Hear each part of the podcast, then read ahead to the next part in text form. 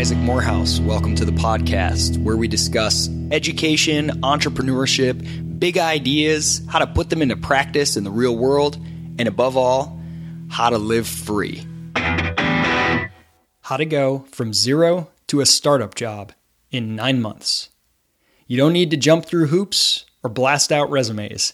You can start today. Praxis combines a three month professional boot camp with a six month paid apprenticeship at a startup that leads directly to a full time job. Startups aren't just for coders, sales, marketing, operations. Even if you're not sure what you're interested in, Praxis places you with a dynamic, growing company where you do work you love, become part of a team, and make a difference. Praxis is tailored to your goals and your interests coaching sessions, group discussions with your peers, skills training, and a portfolio of projects along with the apprenticeship create a powerful combination of real world experience and intensive learning. We are relentlessly committed to helping you discover and do what makes you come alive. We don't just prepare you for a job, we actually give you one. No degree is required to get started on your career. Whether you're an ambitious go getter right out of high school, a creative thinker who's bored in college, or a college grad looking for the next step, discover Praxis. Great jobs are waiting. Are you ready?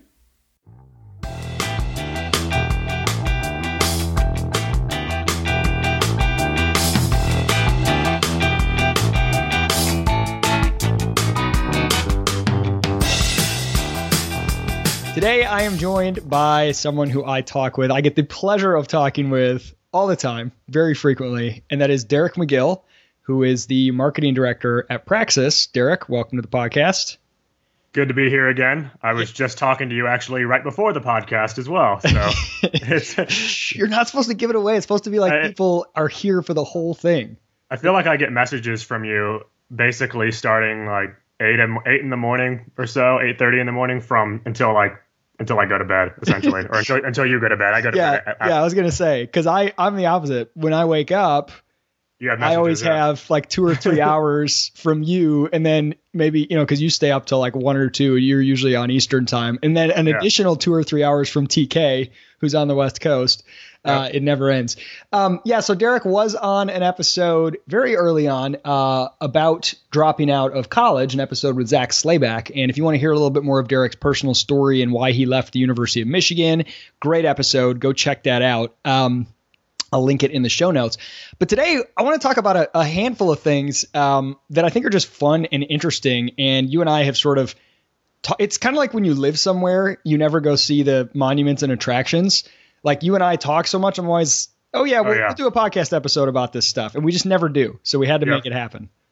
No, and, I'm excited. This is gonna be fun. And of course, as is always the case, it didn't happen when you were here living in Charleston and we were physically at the same place for, you know, a month and a half. No, no, no. Now that you're left, now that you're off somewhere else, now we're doing it over Skype. It's always the way it happens. Actually, I, I, and at the same time, I feel like it's always easier to do it that that way too. I like I prefer podcast interviews over Skype. I've done them in person before, and I don't I don't know. I just I find them find them easier to do over Skype. I kind of do too. A lot of people say the opposite. They like to be able to be in in person and read body language, whatever. I know Zach Slayback likes that, and I for some reason I like being on Skype. So, um, I got to start by asking you because because just a few minutes before this, you're in Pennsylvania right now, and there was like a water main break and you said the whole town is basically shut down except for McDonald's?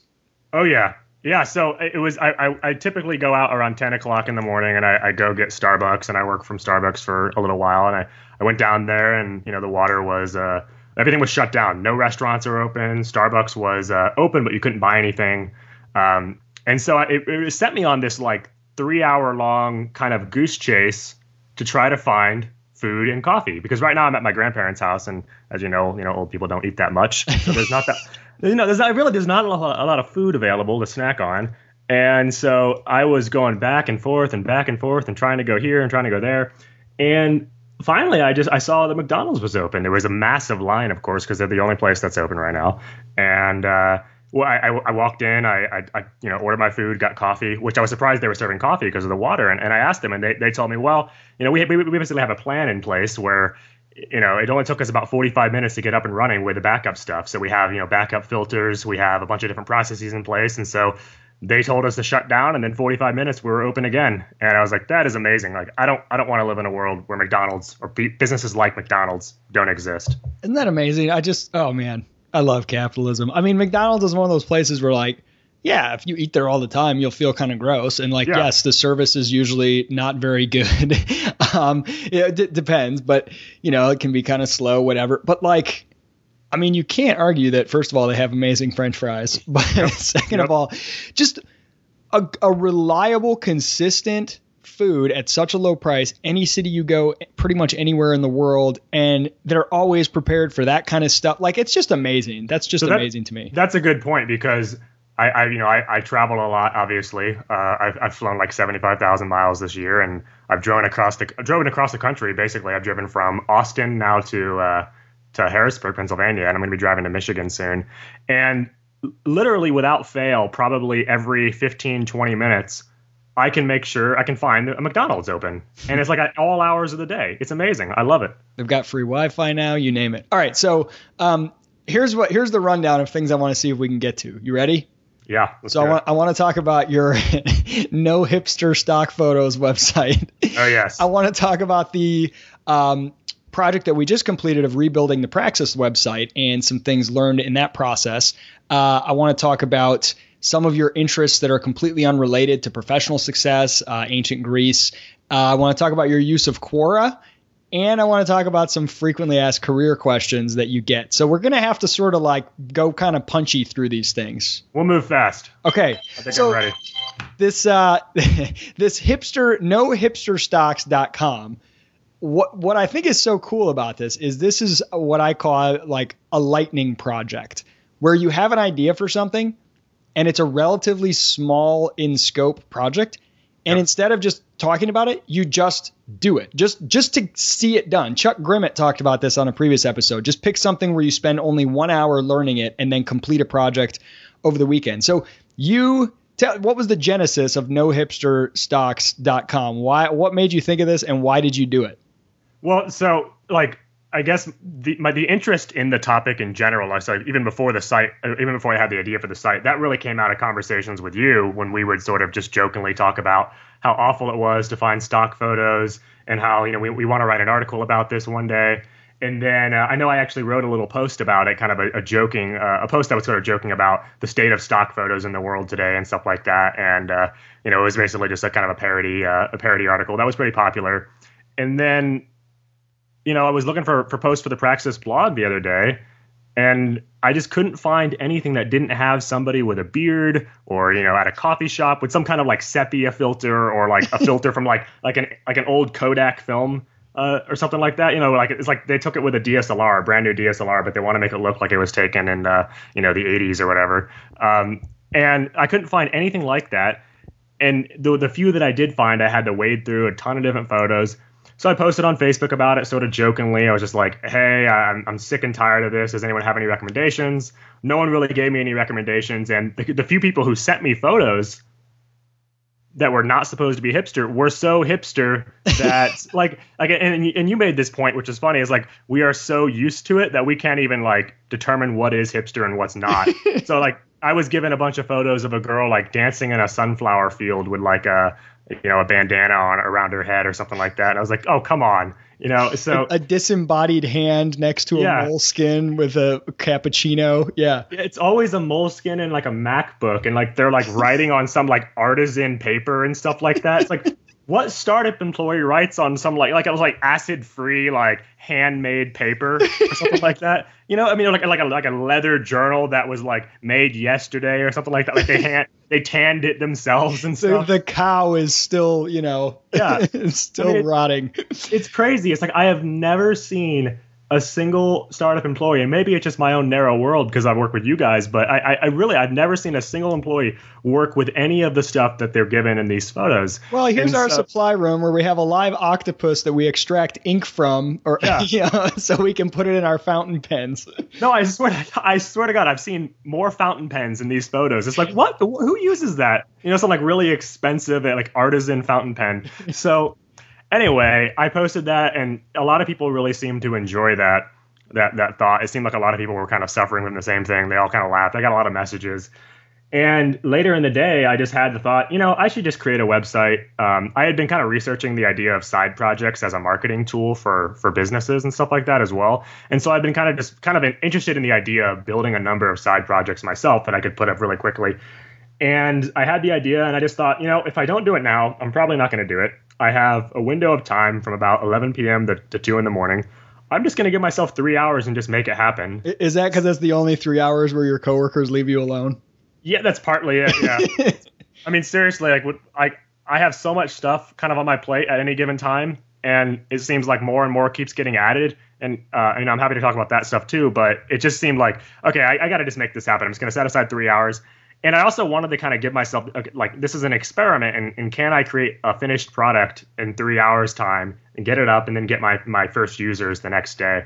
Um, so I wanted to give myself that test, and then I wanted to give our participants too. I would say just an example of uh, of moving quickly on an idea.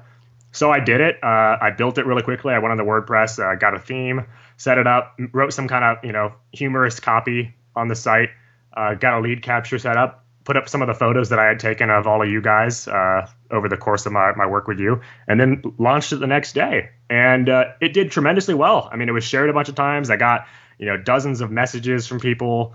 Um, I got about 25 subscribers the first day or so by the end of the day, and uh, you know then people started using the, the, using the photos, submitting their own, and it was funny. The submission process was was the most interesting part because again, like about I would say 60 or 70 percent of the photos that were submitted would totally not pass the uh, the hipster.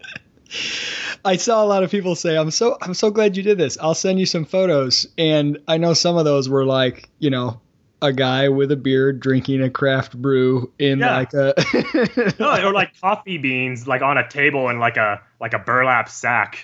And it was like ridiculous. So so so fun. i'm excited. You told me that you're going to come up with like a so that everyone understands how this works you're going to come up with like a rating system. Like you get points for certain levels of of hipster. Is that is that something you plan to do with this yeah, I mean, I almost have to because of the amount of like bad photos I've been given, and also too because because you sent out uh, you sent out uh, to your email list, uh, you know, a link to it, which I appreciate. It did really well and, and, got me another 25 or so subscribers. But then I started getting messages and comments from people saying like one of the photos on my website was was you know borderline hipster, and I'm like, how dare you? Like I know I know my standards. I know what I'm looking for, and so now I have I have to set the rules and say, look, just because there's a beer in the photo does not necessarily mean it's hipster. If it's a craft beer, it's like a plus one towards hipster. But as long as there's nothing else in the photo, I think that's okay. So I'm still working out the the scale in my head, and, and, you've been helpful in this in some of our conversations on uh, Voxer. But I'm thinking like you know, t- if you get like let's say three points, maybe that that that counts as hipster or, or something like that. And then certain things are going to count like for two points. You know, a beard, for example. Um, other things will count like negative points. Like I kind of jokingly said that if Zach Slayback is in the photo, it's like a negative ten. Um, it I, just I think, can't be hipster no matter what else is in it. Yeah, exactly. So I, I think he found that kind of amusing. Um, and uh, and whatnot. So I'm I'm still working on that. I'm always you know open to insight on how to how you're, to make. You're gonna be like you're gonna like bring the world together. This is going to open up a broader cultural discussion of what hipsterdom is. I feel like some doctoral dissertation could be written about, you know, the meaning, the cultural significance of nohipsterstocks.com. So so what's amazing is like I actually, I think this project actually offended a number of people in my network because I got some sort of cheeky comments on the post about it. And then I even got some messages, basically private messages from people who, you know, had a man bun themselves or something like that and were totally, you know, either hipster or, or teetering on the edge.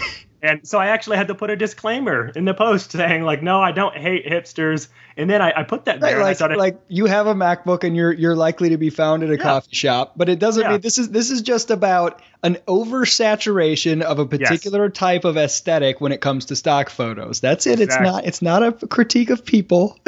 well, I, that that was my original intention. But then, if you look at the original post, I've had a number of people comment and say, "No, I just hate hipsters." So it's pretty, it's pretty amazing the the community that's starting to grow around it. I think, and then it seems like every day now when we share a Praxis post, someone will comment on the post and say something like, "Oh, is this from No Hipster Stocks?" or like, "I don't know if this this counts as, as no hipster because the guy's wearing a flannel." So well, it's, well it's, now you've created this reverse pressure where I feel like Yep. I have to get I have to find a photo on no hipster stocks for any blog post. So I know you got to get more photos up there quick. We're gonna run out. I know it's a lot of work. I've I've, I've run out of, of, photos of Cameron, who was like my favorite model for them, mainly because mainly because he didn't want me to use him. I think so. It was fun to uh, it was fun to start saturating him and putting him up all over the web. So you talked about side projects as a marketing tool for business, which is really interesting because because I, I, think um, it's pretty clear to see how these sort of you know lightning projects really quick fast turnaround side projects can be really beneficial for learning and sort of building your own brand and, and experience. But for business and marketing that's interesting. Um, talk about that a little bit. And, and, do you have any examples of companies uh, that have had had side projects that have been sort of feeders into their main business? Yeah so i mean uh, the, the examples that come off the top of the head are like uh, buffer uh, the social media sharing app, they created a, a side project called Pablo, which was uh, an image editing tool for social media images. And that quickly took off and has become uh, one of their main sources of traffic on the website. Um, another good example was uh, is Crew, and Crew does a number of side projects. They have one that compares uh, Slack to all of the other uh, um, oh, management tools like communication tools for startups, and they have it's like just a single page uh, landing page. Um, they have one called Unsplash, which is actually ironically. Oh wait, they're uh, so they're Unsplash. Yeah, so they ah. are Unsplash, and, and they were ironically they were the thing that kind of inspired me uh, to create a, an alternative to them because I was on Unsplash when I had that thought that there are just way too many hipsters. Yeah, Unsplash is a, is a great place to get stock photos because you don't they don't have to be attributed and the permissions are yep. all really loose. But yeah, yep. you you hit a point where you're like, okay, I'm searching for an unsplash photo. I, I, they all look the same after a while. Yeah, that's exactly. cool that that was a side project of theirs. Yeah, so it was a side project um, that was born in many ways uh, similarly to mine, but theirs actually is still, I believe, their number one source of traffic. So it literally, like, it got picked up on Hacker News, it got picked up on Reddit, and it just regularly drives consistent quality traffic to their website. Uh, so I think, I think, I guess the the philosophy is like and you and I have discussed this a little bit. Sometimes startup blogs can seem a little bit too like I don't know, markety or like it's like just part of your company. People are less likely to read it maybe if it was like than if it was on like another another blog, for yeah, example. Yeah, it's like following Kraft cheese on Twitter. You know, it just yeah. doesn't feel exactly. like something people want to go do. Exactly. So starting like a side project that is only very loosely branded, maybe with just some links or a description about, you know, your company or something like that somewhere and if, as long as it's valuable, it has. I think it has a lot of potential to create, uh, uh, attract new audiences, create a community around this, and then drive a lot of potential attention to uh, to your company. And, and, I know Crew has seen that. I know uh, Slack has done a number of side projects. Uh, like I said, Buffer did one. Um, and, and I know also just like I mean Slack itself, the company itself was born out of a side project. Like Slack was not the original uh, company. Slack was something they were they built internally as a project of their own. And once they realized their company wasn't really working, they said, "Hell, hell, we'll just go with Slack instead." That's so, amazing. So a tool that they built just to yeah. manage their internal communications ended up being more valuable than yes. the whole company. That that's that's awesome. So, yeah, I mean, so it works for marketing, I, I think, and I I think it's marketing will go more and more in that direction and that's kind of where i want to take praxis as much as i can as well. But i think it also it, it works to just create a community at the company of you know creation and and of uh, of productivity and of just like you know innovative interesting ideas. Like that's that's the kind of community i want at praxis and we have that uh, certainly and that's the kind of community i think i want at, at any company the culture of uh, you know they just have an idea let's build it let's see what happens and if it takes off and we have an opportunity to, to monetize something like that awesome you know you know it, it kind of lets you solve the entrepreneur's dilemma which is if yeah. you're really entrepreneurial and you just love to build and create things if you're building something massive a big sort of l- like life mission type of big thing that you're building like we're trying to, to, to build praxis and this absorbs the bulk of our attention but this is a long-term ongoing thing and while you're committed to that, sometimes you sort of you still want that like quick hit, that high, that like yep. you get the itch to create something and you don't want to just keep jumping from project to project and never finish something or avoid working on long-term bigger, you know, massive challenges just cuz you want that quick fix. and so this is sort of a really cool way to split the difference. Like, all right, this is what I'm working on all the time. It's sort of running in the background of my mind. It's my it's my my big project. But I'm going to do these quick hits all of a sudden. Like, hey, I'm going to get an idea. You know what? Um, I'm going to publish an ebook. You know what? I'm going to build this landing page, something totally unrelated, and just allowing yourself to to take on those little projects and turn them around quickly and have fun with them really scratches that itch. And you, I mean, there is a high and it, and it creates like a vibe among the whole team. Hey guys, I created this over the weekend and everyone's kind of, it's fun, it's exciting. And then it kind of spurs other people to think about stuff that they were sitting on that maybe they could churn out. Um, and I think it is a really cool way to sort of to solve that, that entrepreneur's dilemma. Yeah. And, and I'll say, I guess some, in light of that, some, some general guidelines. If, if you are an entrepreneur or you are a startup employee and you're looking to build something i would say build something one repurpose old content because that, that that's very helpful. I mean i was able to get it up so quickly because i already had a good amount of photos i had taken. Um, two is is build something that doesn't require a whole lot of extra time so that you can put it up and you can it, it can create a lot of value but that you don't need to sit there and manage it constantly. Um, and, and that that's you know the case with no hipster stocks. And so I think using those as two guiding principles is very helpful. Um, and then I'll say one more thing. Just it, when I when I think about side projects that I want to create, I, I, try to think of them in relation to my work at Praxis. So like No Hipster Stocks was a very it was a fun opportunity to let people in on the inner culture of, of, of Praxis to kind of show them like here are some of the struggles that we have every day.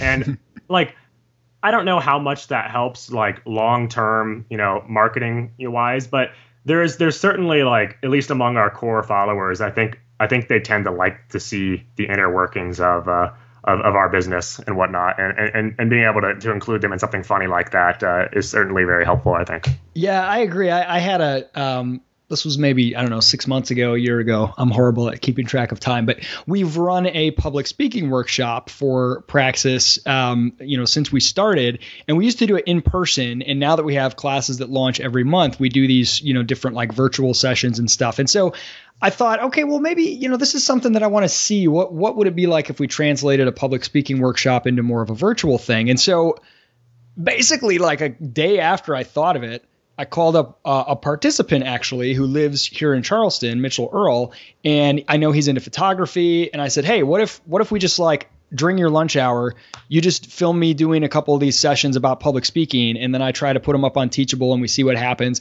So we hammered it out um, got them filmed, got them uploaded, and created this thing and didn't even know if it was going to be worthwhile. Thought, okay, well, let's create it. Yeah, I think this is something that we can use um, for some Praxis participants and alumni.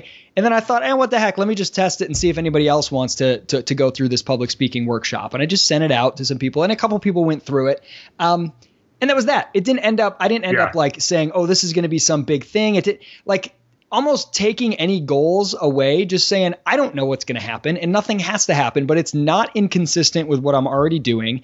It's yep. the, the content's all there. If anything, it helps advance the broader goals of things like Praxis, but I might as well create it, put it out there, see what happens. Um, and then I can just sort of move on. It doesn't require any ongoing maintenance. I think that's just an important mindset to get yourself out of that. Like it has to be this big, huge thing, and you have to quit your day job to launch it. Yep. I mean, and, and, and it's also, uh, I'll piggyback off that. Like in my work at Praxis, my mindset is always like, we got to grow the customer base. We got to get bigger. We got to get more people applying and things like that. With no hipster stocks, I'm able to just totally take the pressure off, just release it. It's just something fun I get to do. And it, it, it ended up doing quite well. So what I've realized, I think, sometimes is like it, when you're starting something, having a big goal in mind can sometimes be like an obstacle in many ways. And mm you know, for me, like when I write a blog post, for example, that, and you've said this before too, when you write a blog post that has uh, a specific goal in mind, or you want to like, this is going to be a viral blog post, oftentimes it just totally falls flat. but when you're just like in the heat of the moment and you're like, I don't care whether this is popular or not, I'm just going to throw it up because I have to write this, and you just put it up and it's done. Those tend to be like the most more the most popular posts I have, um, and like just like the off the cuff kind of just on the fly things, and and so with your, with your side projects, I would say use that kind of same mindset too. Like you don't need to have a huge goal for it. Just throw it up, have fun with it, see what happens. And oftentimes, if it's just a good idea, it will take off in many ways. And, and no hipster stocks is kind of on the, the cusp of that right now. Yeah, when you're sitting around with your with your friends having a beer, coming up with funny ideas, uh, just like get out your laptops and build one of them right then and there. See what happens. Oh yeah, absolutely. so we just did a rebuild of the Praxis website, and I mean yep. this. When I say we, I mean you. Um, but, I, I'm gonna take, I'm gonna lump myself in and ride your coattails. You got um, groceries. yeah, that's true. I did. I fed you uh, that that late night when we were putting it, making it live. But this is something that I mean, you you had some coding skills, some basic tech skills, but not a lot. Even a couple months ago. I mean, even a couple yeah. months before the site was launched, we had, you know, we would go hire um, somebody with some some serious web development skills to do this kind of thing, and we had done a couple versions like that, and you had all these ideas, and you just sort of decided, what what if I rebuilt the website from the bottom up my own way, made it highly editable, um, and you didn't come to me and ask me that because I think if you would have said, "Hey, can I rebuild the website?" I would have been like, "Do you have any coding skills?" And you would have yeah. said, "No, but I can learn." It would have yeah. freaked me out, right? But instead, you showed me, "Hey, here's a site that I'm building in like a staging environment. It's not public. Yeah. Um, this is what I would like the landing page to look like. Uh, you know, I'm, I'm working on figuring out this, that, and the other thing, but this is the basics. If I were able to do that, could we swap it with the current site? And I'm like, oh my gosh, yes, I love this. It's awesome. It's got a lot of stuff in there that we've wanted to do, and it's just hard, you know, when you're working with contract guys. Yep. And you kind of just, I mean, not kind of, you did. You just taught yourself and did this. Walk walk me through what made you decide to, because this is really a tough thing to do it yourself versus hire somebody. I am really big on not doing stuff you hate, not spending time on things that other people can do better than you. But there's all, there's such a tough trade-off there between do it yourself or outsource it to somebody because of the time that it can take. They might not have the vision. So I know that you're completely comfortable with outsourcing a lot of stuff and that's made makes you more productive. But what made you choose in this case to just teach yourself a bunch of skills you didn't have in a short amount of time and do the site basically on your own? Yeah, I mean, well, you you said part of it was number one. Like, I had a lot of other things I was working on.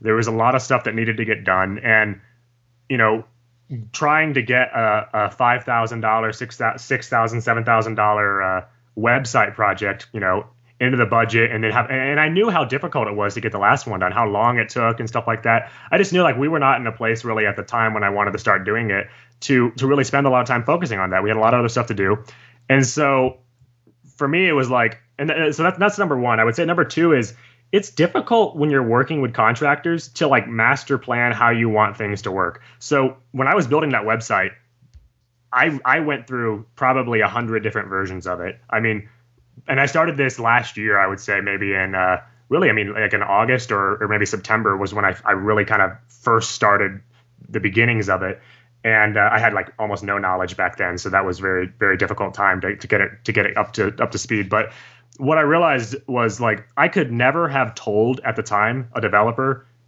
make this site the way it is like the way it is now. I couldn't have just sat down and told them that. I had to learn that through building the site. Like that was stuff where like just staring at the site for long hours, playing around with the code, studying, tweaking things. Like that's how I learned how to go about actually like laying things out on the page, how I wanted it to look, what are the you know the errors that I was making here, like I just simply couldn't have master planned it. And so if I had told them up front what I wanted, it just would have been a dramatically different thing than uh, it turned out to be, and it probably you know I wouldn't have been satisfied with it. So I think those are the, the two biggest things. It's like I just I couldn't have possibly explained it to them. I, I, needed to really just sit there and work with it constantly. Um, what I, what I think was cool, like what I, I sort of pull away from this, a couple things that I like the way that you did it. I think is some really good lessons. One is like show instead of tell or instead of ask. And so, you know, you, you didn't show the rest of the team the minute you started working on playing around with this site you know yeah. again not a not a public one and not not interfering with the current site but building like a version on a staging environment to look at and play around with I didn't know you'd been working on it for months. When you showed it to me, you'd already clearly been putting in a lot of work. And and then you didn't like announce to the team, guys, I think I'm going to rebuild the website. No. Um, I think that would have been really distracting. You just needed like to create a space for yourself where you got to kind of play around and just like mess around with it, experience yes, it, exactly. and build it. And then by the time you came, it you had reasons for everything. You had, oh well, the reason I did this, I've been looking at this blog, I've been looking at this site, I like the way they do this, and so I think it's really important to like create the space for yourself to build something to where it's it's its value is obvious to people and you don't have to verbally persuade them and you can show them instead of just tell them.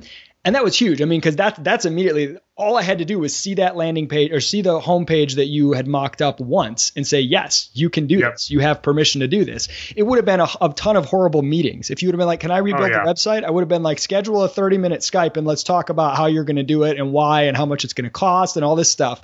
Um, but the second thing is, so you did very selectively do some outsourcing and contracting, but I, I think you got the most value out of it because you didn't outsource the whole vision and the whole project.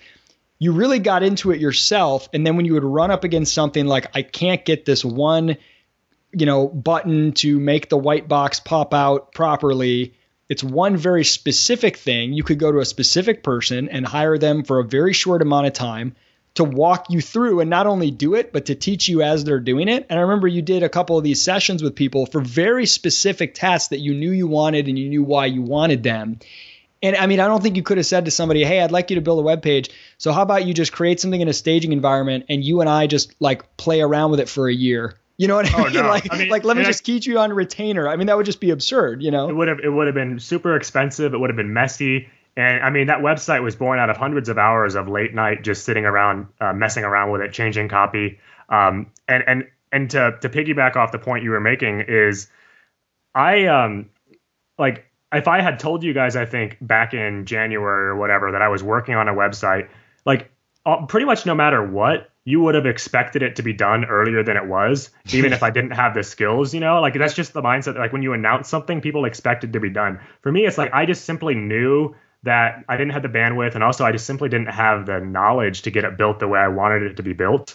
Um, and so I was like, okay, I'm just gonna just take my time, make it the way I want it to be made, play around with things, test them out. Um, and, and and during that process too, I was constantly rewriting copy, and I was trying to like make the copy more simple, make the copy reflect the way I wanted to uh, change and update certain parts of the actual product itself. And I figured like if I put it out there and, and the copy is kind of is is what it is, we'll make the the necessary product changes if they like the copy. And I think that's kind of what has happened uh, in the last couple months as well. Well, and, and and seeing being able to do that behind the scenes and get the copy where you want it.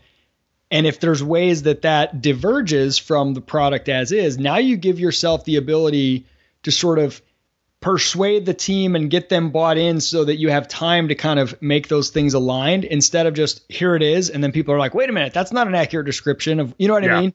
Um, absolutely. um, you know you're really good at this. You helped me even like with my personal website some time ago and i know if you had it your way i'm sure my personal website would be a lot different already. Um, i really am huge on like checking things off the list and just getting them done and not thinking about them again. How do you how do you balance that like mentally the the ability to get things done and move on while keeping something like a website as just a constantly evolving ongoing process? Does that ever cause like stress or make you feel like you're never caught up with things? How do you deal with that?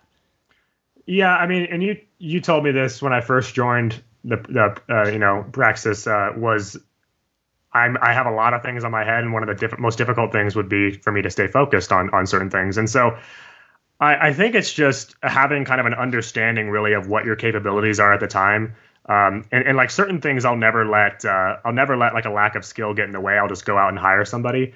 Um, you know, I I don't I don't I honestly don't even know. I mean, I, I would just say that uh, it just depends on like what the product is in particular. So like with the website, I just knew like I needed to have it done a certain way. I had a goal, and that I knew really I wasn't going to get the yeah. No one else was going to deliver what I wanted it to be, and so I was I was okay with waiting. Like with other stuff, like I'm not okay because I know like I can either go out and get someone to do it or um or something like that. So I don't know. Just having an understanding, I guess, of, of the of the particular goal in mind is helpful.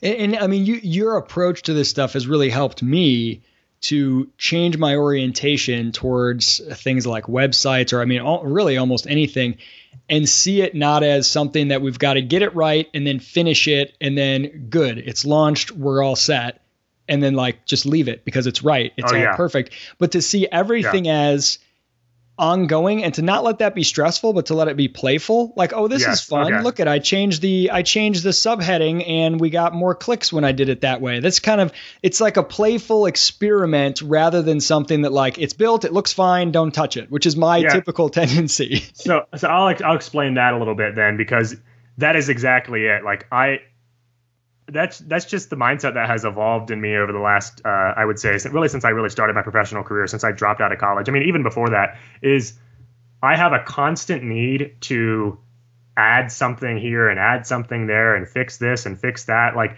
I mean that's one of the ways I even got involved with Praxis in the first place. Like I loved the company, I loved what you guys were doing, but more importantly there were just things that I'd see randomly where I'd be like, you know, I wish I could just fix that for them for free. like, and that's like, it, it can be actually a problematic mindset because you end up taking on way too much work.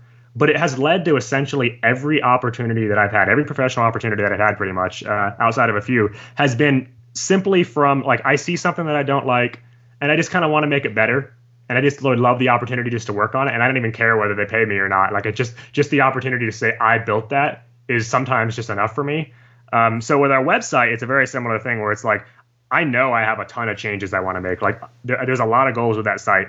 Um, for me, it's like I'm just gonna I'm gonna add something here. I'm gonna add something there, and that was that was one of the most important things with the website was the ability to to consistently make changes on the fly. That was something we couldn't do with our previous websites because we had contractors make them, and I didn't understand the way they coded the website. I didn't I couldn't really read the read the code really well, kind of understand how it was working, uh, why you know, the logic behind the the code bits. Now, like since I had my hands in everything, I know exactly why every single bit of code is there. Um, and and and that's very helpful with me being able to make changes on the fly, edit things as I need, um, and stuff like that. So that was that was one of the most important things with the website was the ability to go in and change things whenever I whenever I need them. So uh, I want to change gears here. What what is your take? Because your other interests, sort of as I wrote down here, like you're interested in classics and, and ancient Greece is big. You love languages. Um, you've got a lot of a lot of interest. I know you. Um, I'll see videos of you at the shooting range and things. I know you've got a lot of other interests. So I want to ask you, like, what is your philosophy on the idea of work life balance? Yeah. Um, I, I, I don't believe in really separating it at all. I mean, I just don't, I don't, I don't even think about the work life balance at all because for me, like everything that I do, I see it as just a fun project to work on. Like I never, I never really see anything that I'm working on as a job. I see it more as uh, you know, just a project that I'm working on at the time, or you know, for for a set amount of time, or, or just a you know a, a long term thing.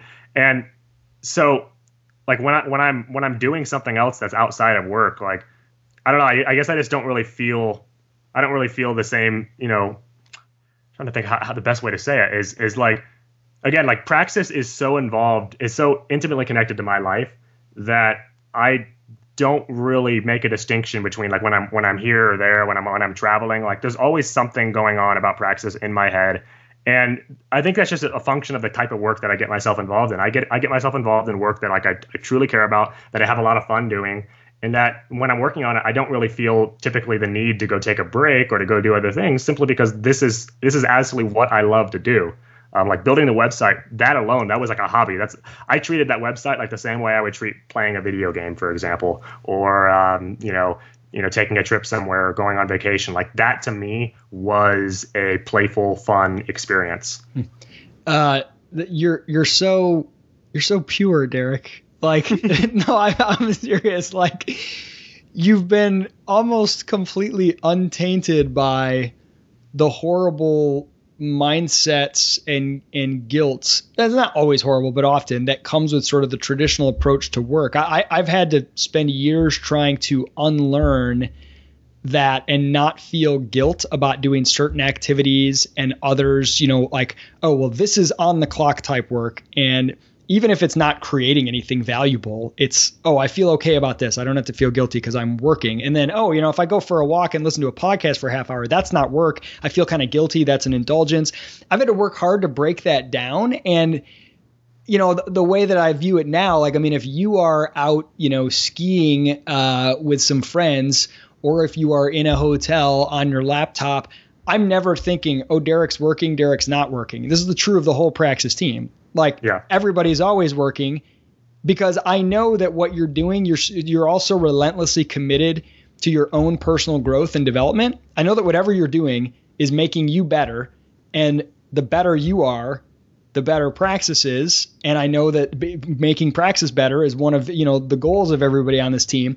And so I don't even uh, that distinction is is I've gotten good at breaking it down now for myself and and with the team, but that took that took a long time. That was a lot of work. I mean, I still have to fight that sometimes, even if I know that the best thing for me right now to increase my productivity today is, you know, uh, record this podcast episode with you. There's a part of me that's like, but there, but this isn't like directly real Yeah.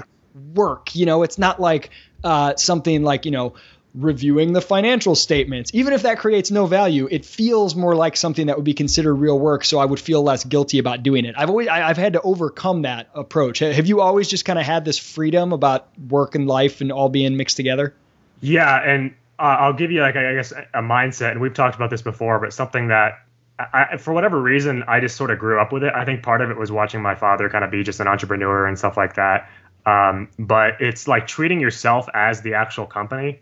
So like I, I see myself as a company with product offerings essentially. And so when I'm doing something, when I'm on vacation, when I'm traveling here, when I'm when I'm doing something that's not directly related to the immediate financial goals of, of my life, like I see that as an investment in the company of Derek Magill, essentially. So even when I'm skiing, I see it in many ways as an investment in the company or the brand of Derek Magill. And when you treat it like that, I think the guilt kind of starts to wash away because I, I really truly do see almost everything that I do as in some way leading towards a set series of goals that I have for my life. So when I'm skiing or when I'm on vacation or you know when I'm when I'm shooting in the gun range and stuff like that, like I I truly do I'm able to see those things as an opportunity in some way to lead towards the success of Praxis or something like that. So again, like treat yourself as a company first before you treat anything else as a company, and I think that will help a lot. Do you ever feel like you don't have enough privacy in your life? Because because you you very consciously share a lot of stuff and you're very transparent about hey guys I'm working on this right now. Here's a screenshot or you know now I'm whatever. I'm I'm on a road trip to so you know this and that place. And and when you have that kind of yourself as a brand mindset sometimes I think that can make people feel like, okay, so everything I do has to be some sort of staged thing where I'm sharing pictures of my food and now I'm like a public person and uh, how do you how do you feel about that concern? Like do you ever face that personally or and if not, how do you avoid that? Um, I think like so I, I don't really stage anything. Uh, I everything that I, I post is like kind of organic. Like it's really on the fly. It's typically not something that I master plan. Uh, you know, like in advance. It's something that's like, oh, I'll just do this right now because that'll be kind of fun. Um, and I think if you treat it like that, it's a little bit easier. Um, so I mean, I don't have the concern about privacy. I actually, I'm actually constantly thinking about ways I can be more transparent because so far, at least, the more transparent I've been, the more professional opportunities and personal opportunities have come to, have come to me. So for me, it's like it's the opposite. It's like, am I too private? Can I? What what else? What about what what else can I can I share? What else can I write about? Uh, how else can I? Uh, and bring more people into my life or into my circle of influence and uh, and, and and open up to them in, in a way that I haven't opened up before. So, yeah, I don't I don't have the concern. I have the opposite. I I, truly want to make my life even more transparent. And that was a process that sort of began in college again too. And uh, once I just realized uh, the benefits of that, pers- prof- professionally and personally, um, it's just it's, it's huge if you if, if if if you really make it if you do it the right way. I would say. It, it can kind of help you with the process of like self knowledge, understanding yourself. If you ask, um, if you're if you're sharing a lot of the things that you're doing and being very transparent, for one, it, it gives you a nice check. And when you're doing something that you would like be ashamed to share, for example, or you would be embarrassed of or whatever, it can be like, hmm, well, should I really be doing this then? It can help you in that way. But also like it I think it it helps you to ask that question hey, is what I'm doing right now, would this actually be interesting to someone? And it can help Yeah. you realize that you have more value to, to bring to people than you may realize, even if you are not an expert, which leads me Yep. to Quora. Oh yeah, well, and I'll, I'll say too on, on top of that, one real fast is, you know, you you'll regularly post some kind of funny story about me just because there's, and especially recently, there's been a number of really awkward situations that have arisen.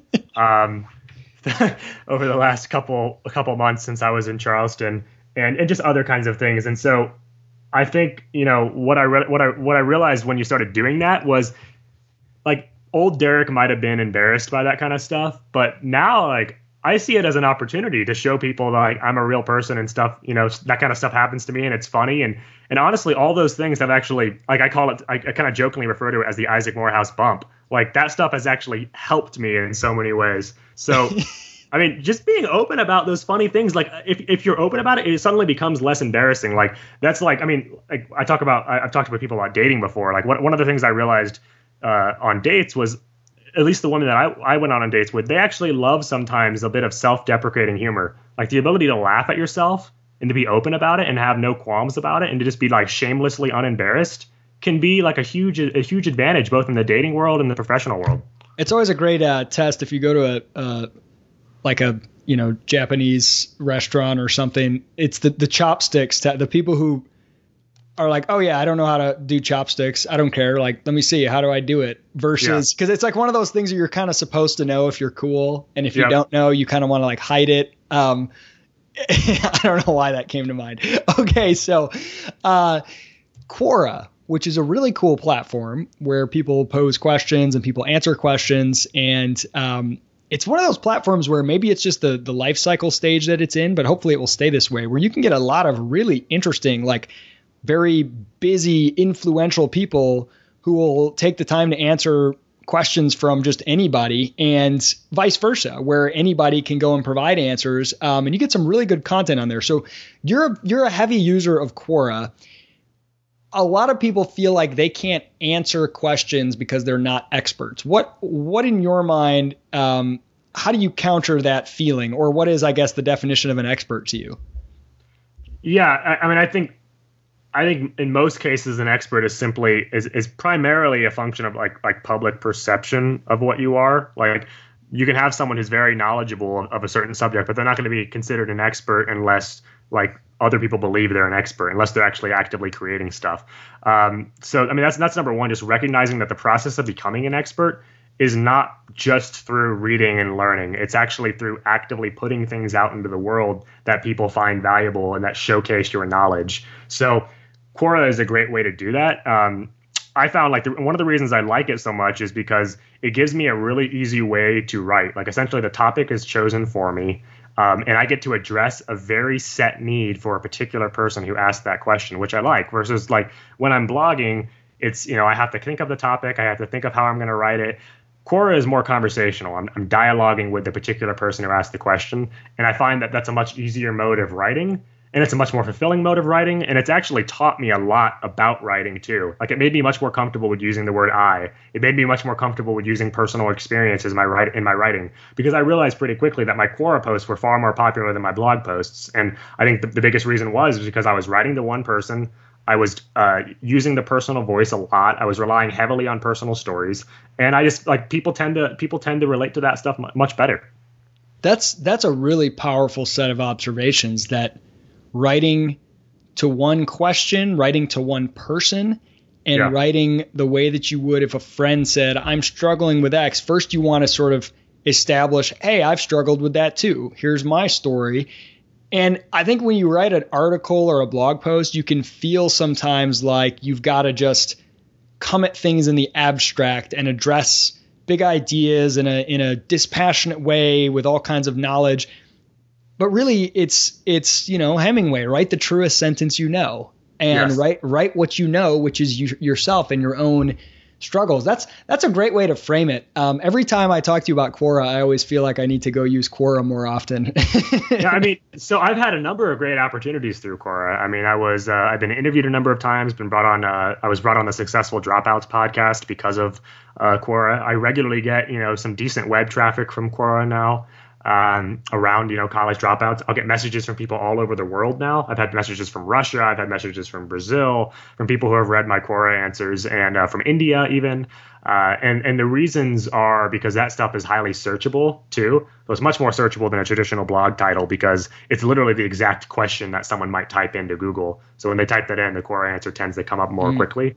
Um, and and and I'll say I guess one more thing about um, about I guess about Quora in general is it's a great way to sort of test your knowledge too, because like you you have to really think in terms of the question being asked rather and, and, so you can't really you can't really get too much into the fluff that might come with a normal blog post. You really have to like focus on value add first which is different than a blog post. Oftentimes when we write a blog post we have a ton of different extra stuff in there that really doesn't need to be there. With Quora you just don't really have that luxury and uh, that's something again that has really helped me out.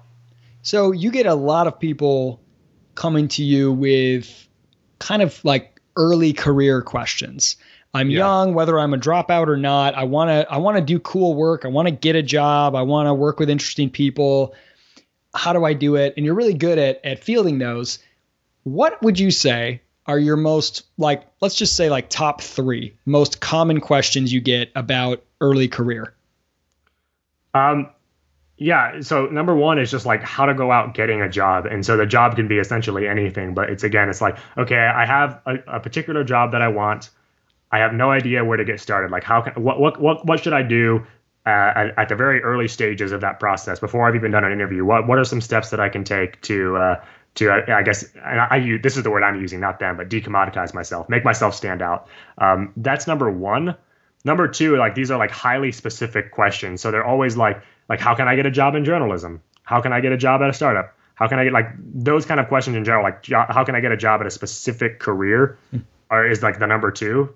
Um, and then number three is just like it's it's typically related to like college. It's typically something like I'm bored in school, like I want to leave, but I'm not sure like what what are my options essentially. So I would say those three in particular. So when it comes to the how to get a job, the, the most common sort of question, the broad one, I know you're really big on, and you've written some great posts about this. You've got some stuff in uh, how to get any job you want, an ebook you put together, creating a value proposition instead of a resume. Instead of assuming that a, a degree or a resume with some you know bullet points on it is going to get you a job, actually bringing a value proposition to the table. What is the difference? Because I know you've had a lot of examples of people saying, "Hey, is this a good value proposition?" What's the difference between a good value proposition and a bad one? Because it's not enough to just say, I have a value proposition. It actually has to be valuable to catch attention? Or what are sort of the common errors people make when they say, okay, value proposition, I'll do that? And, and how do they go wrong in that approach? Yeah, so the number one thing that I see always is simply that they're way too long. They're always like three pages long and they're very difficult to read. They're like small font and have like no formatting at all. and so when a business owner is going to look at that, all they're going to see is like a task on their hand. Like the philosophy, my my general philosophy when you're going about getting hired is you need to make things as easy as possible for that employer. Like they should not have to think like, what can I have this kid do? What? Uh, why should I hire this person? Like it should all be there, and they shouldn't have to strain to read your document. So that's like honestly, that is serious, and it, and it seems like it's easy, but I guess it's it's not. It, that is the number one thing that I see. But basically, everybody who submits one is just formatting, like the ability to like bold key points, to to to use bullet points when necessary, to condense everything down to a, a page or a half page is absolutely huge. Um, so I mean, that's that's number one. Um, Number two is not being clear enough about the kind of value or, or you want to take and not having enough like actionable deliverables back to back that kind of stuff up. So someone will say like, you need a social media strategy and they see that as a uh, as like a value proposition. It's like, no, that that's just a generic statement. What you need to do is give highly actionable advice for their specific Facebook page if they have one. Say, all right, for your page, I'm going to create a graphic that says this, this, and this. It's going to accomplish this, this, and this, and here's my, you know, deliverable date or something like that. Like that is far more clear than just, you know, a generic, you know, I'm going to post on Twitter for you or something like that. So that's number one. I mean, I, that's number two. I, I think those are the those are the two most most common errors I, I see is is way too generic, not actionable enough, and uh, bad formatting. Yeah, it's always it's always exciting when someone says, "Hey, I love what you're doing. I want to create value for you. I'll even work for free." Okay, it's you, you know, okay, you're starting to get it, value proposition, yeah. and then it's I'm really good at communication and copy and digital marketing. Let me know what I can do. And now it's like, yes. wow, because now you're putting all the work on me. Contrast that to hey, I love your product. Uh, I've seen you don't have a Facebook page. Here's a link to one I created for you. I took the information and bio and logo off your website. I haven't made it public yet. I would like to make it public, and here's a sample of posts that I would like to share on it every couple days. Give yeah. me a three month trial. Or, hey, I think you could use more collateral for your stuff. Here's an infographic I created as an example. I would like to do three more if you'd be willing to let me. You know what I mean? It's so yep. much better to have done something and say, this is what I want to do for you, green light or red light, than, hey, I want to do stuff for you. yeah. You know? So, and I'll add on another one. Like the stuff that you're doing for them should be low risk. So it shouldn't be something that they have to think like, if this kid does that, is it gonna is it gonna cause a lot of serious problems for me if I actually let him like take the reins on this project? It should be stuff that basically like if you mess up, the business owner has an out and it's not going to affect his business that whole, whole, lot. But if you succeed, it will create some significant value for him. Um, and I'll add one more point. Like I mean, you know how I got hired by you guys, right? I mean, uh, I mean, you know, I I, I, I basically created a value proposition in my uh, in my praxis application um, in the scholarship window. I told you guys essentially some of the things that I wanted to do for you, and uh, you know, I think I was I've gotten much better at it now since then, but I think that was a pretty solid solid one as well. And um, the one, the thing I'll say is like I didn't end up delivering on all of those things. Like, not all of the, of the ideas that I gave you were necessarily ideas that warranted follow through. So, one of the mistakes people make regularly is they think that their value proposition needs to be perfect when it really doesn't. All you need to have is like some very clear examples of things you can do. And then once you're in the door, you can kind of, you know, change and adapt as needed. There's almost a paradox there that the more you make it about here's a specific thing that I want to do for you, the more that that tells the employer not so much about the things, but about you. So when yes. you come and say, "Hey, I want to," you know, here's my application of the program, but I don't want to. I don't want to talk about, you know, all the traditional stuff. I want to do something valuable for you. I want to come to the opening seminar and I want to do all the photography and videography. Here's some yeah. examples of my work. Now, even if I already had somebody lined up to do that and I didn't need you to, the fact that instead of you just saying, I want to create value for you and do a bunch of tasks, but instead said, here's exactly what I want to do and here are samples for you, it tells me something about you and it almost makes those specific things less important by you being more detailed about them. Absolutely. And so for for a young person who's who's coming into a job, I mean, really take the pressure off yourself a little bit. Don't worry if your ideas are perfect. You're a young person, you really haven't been involved in that company a lot. You, there's chances are the majority of ideas you pitch them on are not going to be like the end product that you end up with. That is totally fine. The goal is just to get to get yourself in the door, get access to the accounts, get access to the stuff, and then once you have that access, then you can start tweaking and messing around and doing things. So like with you guys, like I got access to the Facebook page, I got access to you know an email address and a lot of other stuff, and then from there I was able to start just like on my own identify opportunities to create value here, identify them there, and then start taking them on under my wing really so oftentimes without you know without even asking about it. Um, so that should be the goal. Like i see a value proposition as simply a way to get yourself in the door and get permission to start doing a lot of other stuff. You you have something derek a mindset that is like a it's like an abundance mindset um, where you're not worried about every nickel and dime in financial terms or every little accounting of time and who gets credit. You have this sort of generous spirit or this abundance mindset that says, look, if I'm just creating value and progressing and moving forward, like everything is going to be fine. I don't need to stress over that stuff. So much so that there have been a number of times where you'll say, oh, uh, we created this new, you know, here, there's a new header for the Facebook page I put up there. Um, you know, even before you, even before you were like officially working for us, when you were sort of working for free, and you would just, oh, I paid some designer to do it, and I'm like, did you, did you use the like, did you get the Praxis credit card from someone? Oh no, I just did it out of pocket, and you didn't, you didn't even ask to be reimbursed. You didn't seem to care. Now, I think your approach has been, look, if I'm doing everything right, that stuff's all going to work itself out. It's going to be fine, and I think that's right. But that's a hard thing for a lot of people to to adopt. That sort of I don't even care in the short term if I got to put 50 bucks of my own money to do something for this company because I'm so confident in my ability to be valuable to them. Is that something you had to cultivate or are you just naturally that way?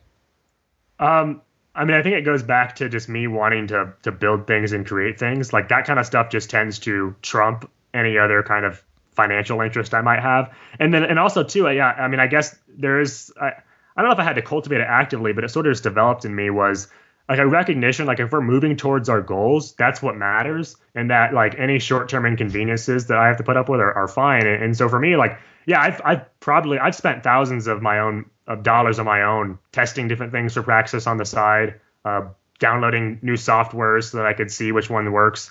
Like simply because I know oftentimes like w- when you're at a company like they simply don't have the budget to do all the things that I want to do or they don't have the time or the energy to do all the things that I want to do. It's like okay, so I could I could number one I could just I could I, I could either sit down and just you know do what I'm told and and you know and and that's it or I can experiment and try things. And, and if I'm able to actually create a lot of value out of this, I know I'll get paid back. Like I'm not really ever worried about that. I know that like, and I tend to trust people. Like I, I, I'm in general, I see people as fundamentally good. I see people as you know, if you create value for them, they'll create value for you. Um, and I know you know there are times you can get burned, but in general, I think if you keep that mindset and you're not worried about like like you said, who gets credit for what, or or who does this, or who does that, or you know whatever. Like if you don't wrap your head around those things and you just focus on creating value here, like that's that's all you need to do. And and I think things will tend to come your way naturally that way. I've seen that happen with my, my you know my father growing up was very helpful. Um, but but yeah, and I still regularly do that. Like I. I'll, see something that I want to do for Praxis. I'll just put it on my card. I don't know. I, I just don't really think about money in, in terms of like I need to have like a, a, a set amount of money. Money for me is simply a, a means of exchange, a means of getting what I want.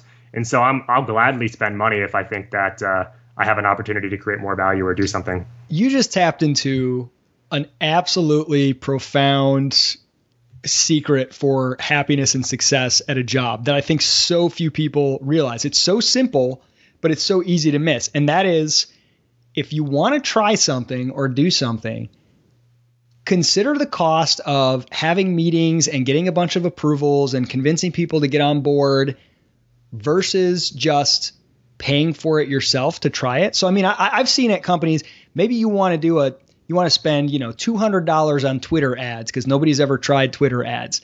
And even though it's only $200, even if you're at a multi million dollar company, the fact that it's a new form of marketing with some new thing often that will involve a couple meetings. It will involve like it's just a lot of BS. And you don't even know if you're willing to fight for it that much, but maybe yep. you just want to try it. So few people ever think is like, oh, the accounting department has to, I have to get approved to use the expense account, blah, blah, blah, blah. So few people ever think to just say, I'm going to just drop a couple hundred bucks on my own and I'm going to play around with this for a couple weeks. I'm not going to tell anybody. And if I like what I'm getting, then I'll come back and be like, hey, um, here's what I tested out. I really like it. Can we do more of this? The power. I mean, sometimes it's only 50 bucks. I used to work at a place where we would give books to people that we were uh, mentoring and helping them with their career. And we had a whole library of great books that we would send to them and stuff. Hey, I think this will help you. And there was a process of getting approval for those. And I would get, I was really generous with my books. I, I loved sending them to my mentees. I found it to be a really valuable way to, to connect with them. And I would get a lot of pushback. Wait a minute. Well, that's an expensive book. Didn't you send that other person a book last month? And I got so tired of it, I just said, screw it and it's easier to just do one click through Amazon anyway and just put in their address uh, yep. and send it directly. I don't have to go to the mail. So I just did it on my own card, and every month I was spending probably 50, 60 bucks. And after a couple months of this, I was getting a lot of results, and everybody was like, "Oh yeah, you seem to be getting a little more traction with this." I said, "Well, it's because I'm bypassing the whole library yeah. system and I'm putting yep. it on my own." You are really? And then and then they they ended up revisiting the whole process yeah. because of that, and I had instant credibility. Not only not only could I get to do things my way and experiment, but then if I wanted to make a change at the organization, I had credibility from not only the example, but in people's mind, if you come and say, hey, this has worked, I paid for it out of my own pocket, they automatically feel like they owe you more respect and they owe oh, yes. opinion more weight because they feel like, well, geez, he's already paying out of his own pocket for this stuff. Like it's a really powerful way to bypass things that are stopping you in your job. Well, and yeah, you'll get taken more seriously because if you're willing to put your own money on the line for something and not, you know, expect other people to do it for you, I, I, just think people tend to respect that more. They'll take that far more seriously.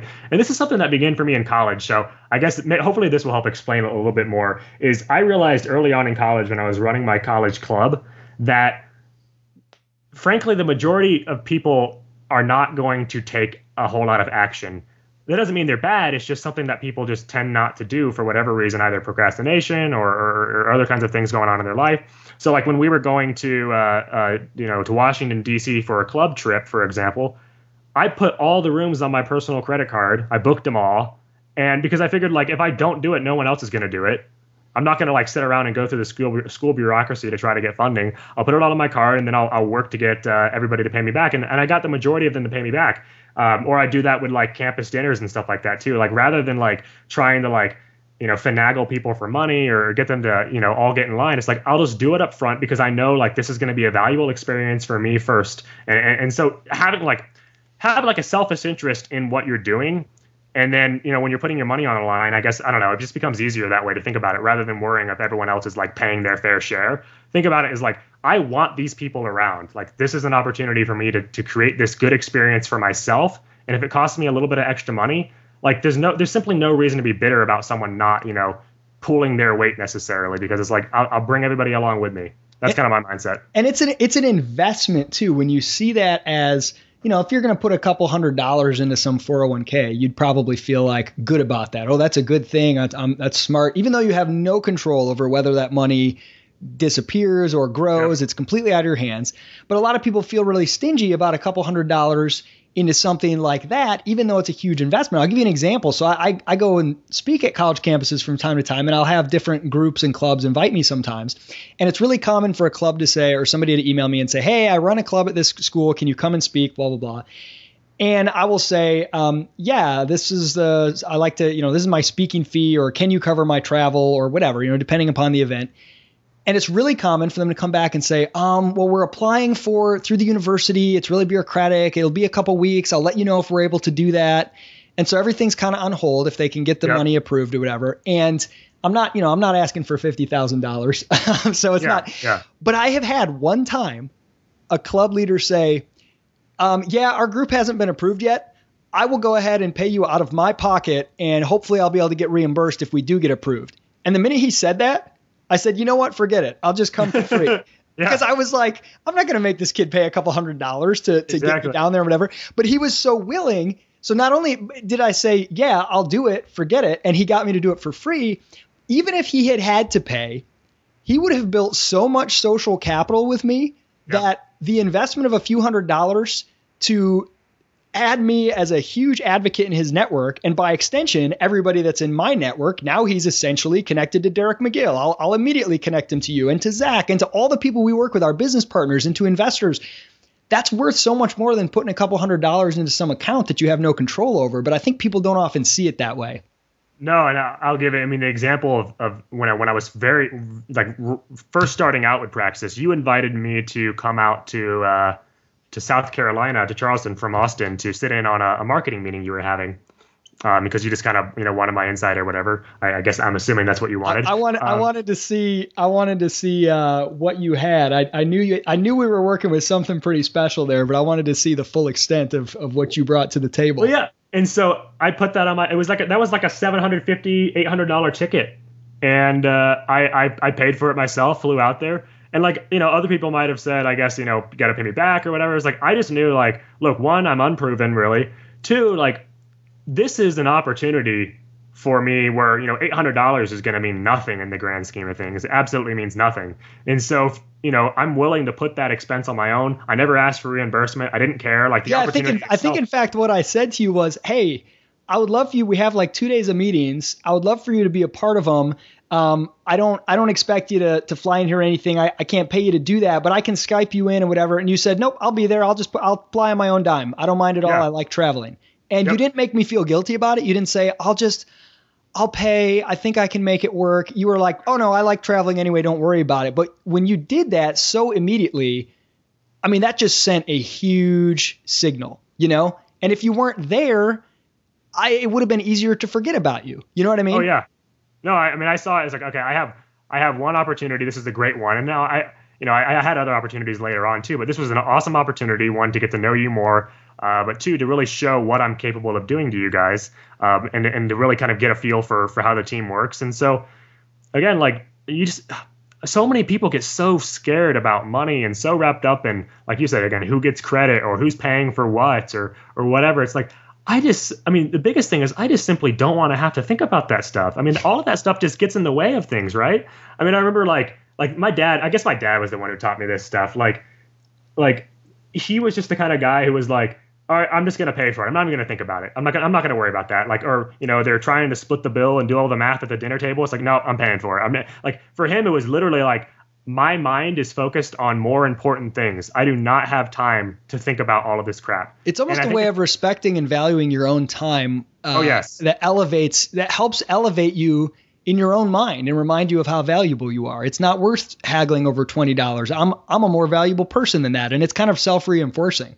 Yep. No, I mean completely. to give it a kind of an extreme example of my own life, which is kind of funny, is when I got my first apartment, I had uh, you know, really no credit history. So uh, my father was going to co-sign with me, and, and he was at work and he was really busy, and uh, the apartment, you know, was going to be like a thousand dollars a month or whatever. Um, and the, the apartment complex called him and they wanted him to fill out a bunch of paperwork and stuff like that. And he's like, "All right, I don't have time for this. I'll just write you a check for the full amount uh, for for the whole lease." and they were so like surprised and shocked they just didn't make him sign any additional paperwork they didn't demand the full check they just, you know, it, but like that that that's just his mindset it's just like i i literally my, my time is simply way too important to think about like the exact dollar amount or the, to worry about money like i know i'm going to make more money the, i'm not worried about that the mental buckets we put money in can can be a big determinant in this so if you were to take for example, you know, your $800 trip to Charleston for a couple days, people say, well, geez, that's a lot of like, so what? Okay, you wanted a job, but you paid 800 bucks for the opportunity to maybe let this lead you to a job. So when you hear it like that, people can say that's a lot. But if you compare it, why are most people going to college? Because they yes. want a job. And so yes. if you say, well, I'm paying, you know, $10,000 a year or a semester in order to hopefully increase my odds of getting a job that I hopefully like, well, shoot, I bet if you gave yourself a budget of $1,000 a month or $1,000 a semester and said, I'm going to use that for a year. And, you know, I'm going to see, I'm going to set that aside. It probably won't even need it all. And if I need to buy a domain to set up a landing page for somebody, if I need to fly somewhere to meet somebody in person, I bet you I can get a better job quicker for a fraction of the cost. And if you, and if you compare it to that alternative, oh, um, oh, yeah. I think that's where you start to see the value yeah, it's very helpful to, to do that kind of stuff. Um, speaking of, of putting, th- I think I, I think I currently have the Praxis website on my credit card too. Yeah, I just, I just wanted to get this it. is all just to confront me. I wanted to get it done. You know, like I'm just I don't know how to teach that. It's just that that's for me. It's what works for me, and uh, I, I I really I'm just not a person who worries about money a whole lot. Like I know I can go make more money. That's not what, what's worrisome. What's worrisome to me is always having something interesting to work on and I'll I'll pay a premium on that every day. Derek, this has been absolutely awesome. Uh, where would you like people to go? DerekMagill.com? Yeah, check out. Uh, you can go to derekmagill.com if you want. You can uh, sign up for my ebook. Uh, there's a lot of highly actionable advice from myself, Isaac, uh, our colleague Zak Slayback, uh, and uh, some other people on you know getting a job without a degree or getting a job even if you do have a degree. Just you know how to how to decommoditize yourself. check out nohipsterstocks.com too. I'm trying to grow that. That's you know, so go there if you want, you know, some some stocks uh, stock photos, or if you just want to support the cause to rid the the stock photo world of hipsters. um, and then, of course, check out pra- uh, discoverpraxis.com too, because uh, we're doing a lot of cool things, and uh, I, I, definitely want to want to share that with you. And, and, you know, feel free to reach out to me at all as well on my website contact page if you have any questions about uh, really about anything. We even have a nifty live chat box on discoverpraxis.com where uh, Derek is almost always on there, so you can you can uh, find him there as well. Derek Magill, always a pleasure. Thanks for joining the show. Yeah, this was awesome, Isaac. Thank you for having me.